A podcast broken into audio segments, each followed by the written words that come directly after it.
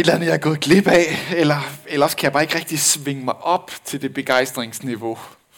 Og sådan er det nogle gange. Dramaet kan godt gå lidt tabt på os. Øh, måske øh, fordi vi øh, er ramt af noget, eller der er noget, der ikke er gået op for os, eller det er bare blevet hverdag for os. Altså, det kan godt være, at min kone kan begejstres, når der er håndbold i fjernsynet. Men når SIF de uh, ryger i semifinalen i pokalen, ikke også, så er det altså kun sådan meget afdæmpet sympatibegejstring, der dukker op i hendes øh, udtryk. Ikke? Men jeg har det også på samme måde, ikke? Altså, når mine døtre kalder mig ind på værelset, fordi de har set en æderkop, så er jeg faktisk også svært ved sådan helt at komme ind i dramaet på liv og død, der har været i, i det rum. Det kan godt mærke, det kan jeg ikke helt træde ind i. Øh, og det kan godt være lidt sårende, kan jeg nogle gange mærke. Øh, og når vi sådan læser påskningsdrama, så kan det også godt nogle gange være, at vi øh, faktisk godt kan glide over det. Lad det blive øh, hverdag for os. Øh, undlade og lade os forundre Lad os overvælde af det. Og øh, det er bare min bøn for den her dag, at dramaet må gå op for os. At vi må gribe det. At det må gribe vores hjerte. Så Gud gør det ved os. Grib du vores hjerte og lad os se det drama, der udspiller sig i hele kosmos, i hele universet i de her dage. Amen. Vi skal læse fra 1. Korintherbrev 15, som er Paulus' store tekst om opstandelsen. Hvor han internaliserer det her store drama. Altså han, øh, han prøver at forklare, hvor dramatisk det er, hvor, hvis ikke opstandelsen er der, og hvilken stor indflydelse det har på vores liv, nu at Kristus er opstanden. Han skriver sådan her, for hvis de døde ikke opstår, er Kristus heller ikke opstået. Men hvis Kristus ikke opstod, er jeres tro forgæves. Så er I stadig jeres synder, og så er også de, som er sovet hen i Kristus, gået tabt. Har vi alene i dette liv sat vores håb til Kristus, er vi de yngværdigste af alle mennesker. Men nu er Kristus opstået fra de døde, som første grøden af dem, der er sovet hen. Fordi døden kom ved et menneske, er også de dødes opstandelse kommet ved et menneske. For ligesom alle dør med Adam, skal også alle gøres levende med Kristus. Men hver til sin tid. Kristus som første grøden. Dernæst, når han kommer, de, som hører Kristus til. Og derefter kommer enden, når han har til intet gjort al magt og myndighed og kraft og overgiver riget til Gud Fader. For Kristus skal være konge, indtil Gud får lagt alle fjender under hans fødder. Og som den sidste fjende til intet døden. For alt har han lagt under hans fødder. Og når det hedder alt er underlagt, er det klart, at undtaget er Gud, der har lagt alt under ham. Og når så alt er underlagt ham, skal også sønnen selv underlægge sig under ham, som har lagt alt under ham. Vi holder lige tungen lige i munden her, ikke? For at Gud kan være alt i alle. Det er ikke så mærkeligt, at Peter han skrev til, til nogle af sine menigheder, ja, Paulus kan godt nogle gange være lidt svær at forstå. Hvis Gud han var en, der gik på casino, så ville han ikke klart være en, der satte det hele. Sådan på et felt og på én gang. Det viser historien. Han er ikke en Gud, der fitter med tingene. Altså hele historien omkring Jesus, og særligt påskehistorien, de viser en Gud, der satser alt. Ikke bare alt, hvad han ejer, men også sig selv. Han sætter dybest set sig selv op på det der røde felt, eller det er grønne, eller hvor er blå, eller så sort, eller hvor det nu er. Han, han sætter alting. Alle chatongerne, det er de der plastikdutter, de ryger ind, når det lille barn bliver født i Bethlehem. Og langfredag viser os, at det virkelig, virkelig er det hele, der bliver satset. Jeg kan faktisk ikke forestille mig, undskyld, jeg kan faktisk ikke forestille mig noget større sats end da den almægtige Gud selv hænger der på korset. Nøgen, pisket, ydmyget. Jeg tror faktisk ikke, jeg kan komme i tanker mere, som jeg tænker, det kunne du godt lige have gjort, Gud, for at vise, at du gik all in, at du mener det. Og så kan man selvfølgelig spørge, er det virkelig et sats, det Gud gør? Da han kommer til jorden som et lille barn, og da han hænger der på korset, er det et sats? Altså, jeg tror faktisk ikke, der var noget, noget casino, der ville lade Gud spille med ved nogle af deres borer. Vel? Altså, jeg tror, han vil, gå, han vil få stedet til at gå for lidt. Sådan der, ikke? Er det virkelig et sats, når han kommer som et menneske? Er det virkelig et sats, når han dør på korset? For han ved vel alting. Han ved, hvordan kortene, de så at sige, falder ud. Han ved, hvordan fremtiden vil udspille sig. Han ved vel, hvordan historien ender. Er det virkelig et sats fra Gud? Altså det der med Guds forhold til historien, det, det er noget af et mysterium. Jeg tror aldrig, jeg kommer til at helt at begribe, hvordan det fungerer.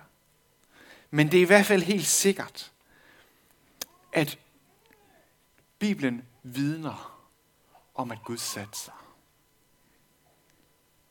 Skær torsdag, efter påskemåltidet, ude i Gethsemane haven, der får vi et glimt af kampen.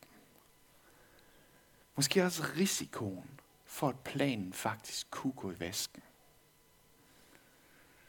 Mennesket har gang på gang vist sin svaghed. Ikke? Mangel på lydighed, villighed til at gå Guds vej. Og lige der i Gethsemane, der bliver Jesu menneskelighed meget synlig. Jeg kan huske, at som teenager øh, i gymnasiet begyndte sådan at være tænksom omkring det her med Bibelen, og blev sådan helt rystet over det her billede af Jesus, der pludselig er en, der måske er i tvivl, om han har mod på det. Om han vil det. Jeg havde altid, tror jeg, som barn tænkt på, at Jesus er bare den der Gud, der skøjter hen over det. Ikke? Og så lige så møder vi ham i Gethsemane, hvor han beder sin far om og lade det her bære gå ham forbi. Hvor han fristes til at tage chetongerne af bordet igen. Ikke? Jeg kan slet ikke forestille mig, hvad det havde betydet for menneskehedens historie, hvis Jesus havde sagt, jeg gør det ikke. Og jeg kan faktisk heller ikke få mit hoved rundt om, hvad det havde betydet for treenigheden. Vil den gå i opløsning? Mennesket Jesus havde en mulighed for at sige nej. Mennesket Jesus havde en mulighed for at gå i mennesket Adams spor. Havde en mulighed for at gå i folket Israels spor. Havde en mulighed for at gå i mit spor. Og være ulydig. Sige, nej, jeg vil det ikke. Jeg vil ikke gå din vej, Gud. Men det der er det fantastiske. Det er, at hvor alle de andre har fejlet og vil fejle, der er det jo, at Jesus han siger, men skal ikke min vilje, men din. Ikke hvad jeg vil, men hvad du vil. Og jeg har sådan en fornemmelse af, når jeg prøver at, at fange dramaet, at hele himlen holder vejret i de her timer. Vil han fejle, som Adam gjorde? Vil menneskeheden igen fejle og besejle deres egen skæbne om fortabelse uden Gud? Eller er der et menneske, der bryder mønstret, der fører Guds plan til sejr? Og Guds lov, det er det, der sker. Men kan I mærke dramaet? Og så er der faktisk også et andet sats, der knytter sig til korset. Og det er, at det simpelthen virker dumt. Det siger Paulus, han siger, korset, det er en dårskab. altså dumhed. Det tror jeg, det er nærmest det bedste. Vi, for, dem, for dem, der er kloge, så er korset jo dumt. Det er selvmodsigende. Almagts Gud hænger svag og ydmyg på korset. Hvem gider det? Hvem vil tage imod det? Hvem vil overhovedet få den idé, at det er Guds kraft til frelse? Og på en eller anden måde, så er det korset, det er Guds sats på dine og mine vegne. Vil vi tro det? Vil vi finde frelsen og kraften i korset? Eller vil vi bare grine, ligesom der var mange, der gjorde langfredag, og håne og sige, nå, det virkede ikke.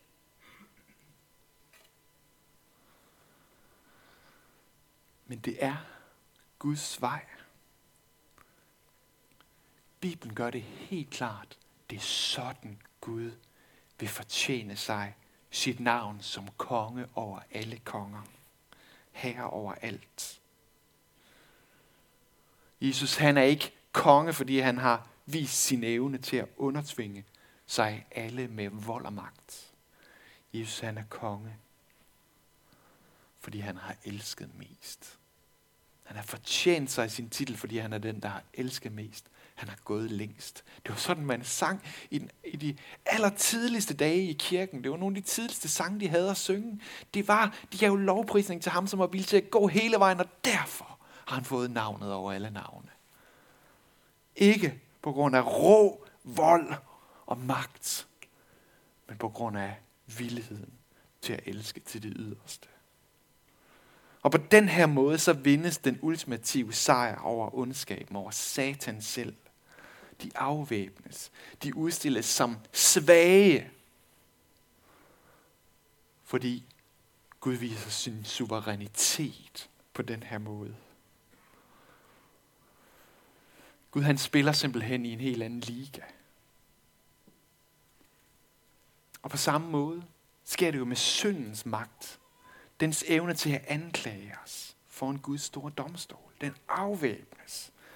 Han bærer vores synd. Han, han soner den på korset. Og så når det er sket på påskemorgen, så er det tid til at bevise, at han også har magt over den sidste store fjende, som Paulus taler om i det, vi har læst, nemlig døden selv. Sådan at sejren må være total, ubestridelig, og at den må kunne gælde for alle. Og det er det, vi jubler over. Det er jo ikke bare, at Jesus opstår, men det er, at Jesus opstandelse er første grøden. Den første bid af høsten som er et tegn på den kæmpe høst, der skal bæres ind af jublende høstarbejdere.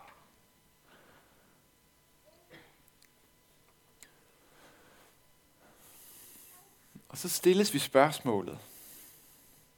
Når nu Gud har lavet sit mesterlige træk, hvad er så dit træk? Hvad er så mit træk? Og faktisk så vil jeg sige, at det er ikke muligt at se med ved det bord og fedt spille. Det er det ikke. Nå, men du må godt få en. Altså, det er ikke den måde, Gud spiller på. Det er det simpelthen ikke. Hvis du skal dele høsten, så må det hele ind. Alle jetongerne fra din side. Det må simpelthen ind sammen med hans. Paulus han siger det jo så dramatisk, ikke også? Har vi i dette liv alene sat vores håb til Kristus, er vi de yngværdigste af alle mennesker. Hvorfor? Fordi vi har sat det hele på ham. Alt er satset. Fremtidsplanerne, karrieren, økonomien, æren, omdømmet, fysikken, kroppen, alt. Så gart mit eget liv har jeg sat på spil der. Det er det, Paulus' historie er. Hvorfor har han gjort det? Men på den ene side, fordi sådan er spillet. Han har sagt, jeg vil sætte mig til bordet med Gud. Og man kan også sige, det er måske også det eneste rimelige modsvar på en, der har, har givet os på den måde. Har givet os sig selv på den måde. Og så på den anden side, så er det også godt købmandskab. Det tror jeg også bare, det Paulus har set. Det er godt købmandskab. Altså Paulus er simpelthen blevet overbevist om, der findes ikke nogen bedre investering, og ikke nogen mere sikker investering af alt, hvad han har, alt, hvad han er, end der. I en sejrspris, der handler om en evighed. I sådan en jublende flok foran Guds trone. Der er ikke nogen bedre investering. Der er ikke noget bedre sats. I liv i Guds nærhed, i liv i Guds kraft, ikke bare på den side, men også på den her side. Og jeg tror ikke nødvendigvis, at selvom Paulus gav sit liv til Jesus, da han blev mødt af hans kærlighed og kraft, men også overvældende omvendelse, ikke også? Kald til sin, nu skal du vende om. Jeg tror ikke nødvendigvis, at Paulus lige i det øjeblik havde evne til, at nu skubber jeg alle chatongerne ind. Men i hans vandring med Gud, så skubbede han dem ind, en for en. En for en.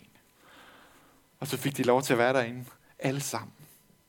Fordi han, han fandt ud af, at for hver gang han gav sine chatonger fra sig, så fik han mere og mere delagtighed i den sejr, som Jesus har vundet. At det var hans liv. Og derfor så siger han fantastisk i Filipperbrevet, at for mig er døden en vinding. Kristus er livet. For mig er død, selv, selv det at give mit eget liv, det er en vinding. For Kristus er livet.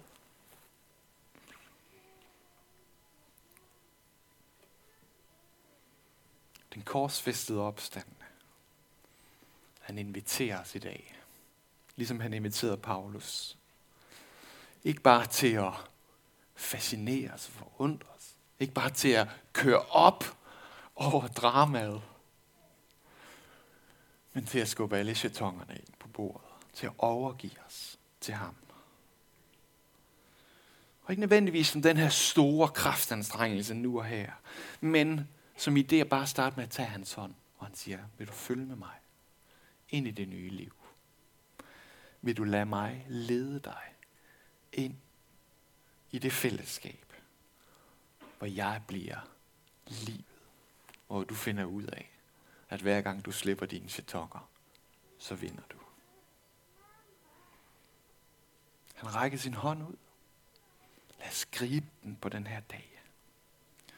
Lad os lade ham lede os til den store sejrspris.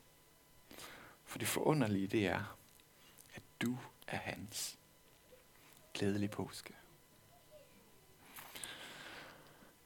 Vi takker dig, Jesus, for din sejr. Og vi takker dig for dit kæmpe, kæmpe, kæmpe sats.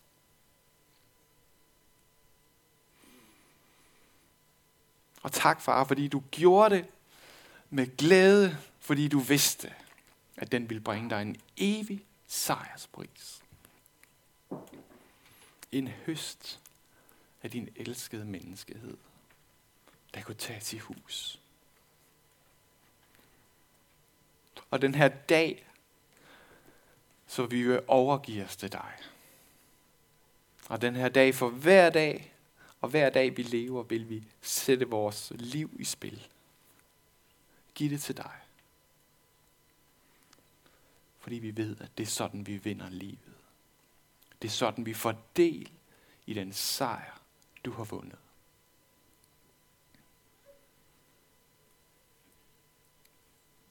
Og fra i dag så beder vi for vores verden. Vi beder om, at du lader din fred, den sejr, du vandt på korset og ved din opstandelse, lad den virkelighed vælte ud over vores verden. Far, vi længes efter den, Vi, vi savner at se den i højere grad blive effektiv i vores verden. Fordi vi ved, det er vejen til fred. Fred med dig, fred med hinanden.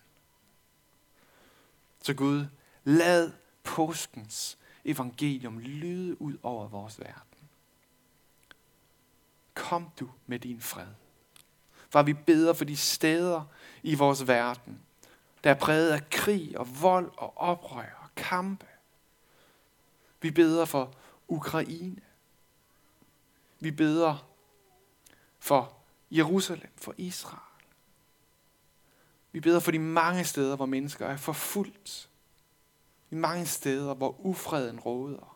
og frygten og hadet har fået lov til at vinde. Vi beder også for vores eget land. Og den splittelse, der er imellem danskerne, og den ufred, der også kan være både i, i, i samfundet, men i hjem og i ægteskab, eller hvad det nu er, Jesus. Vi beder om påskens evangelium, om fred og sejr, må lyde ind over os alle sammen.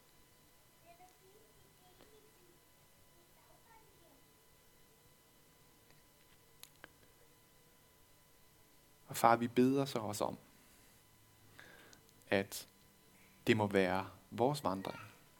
At tage din hånd og gå med dig ind i den evighed, du har købt til os. Amen.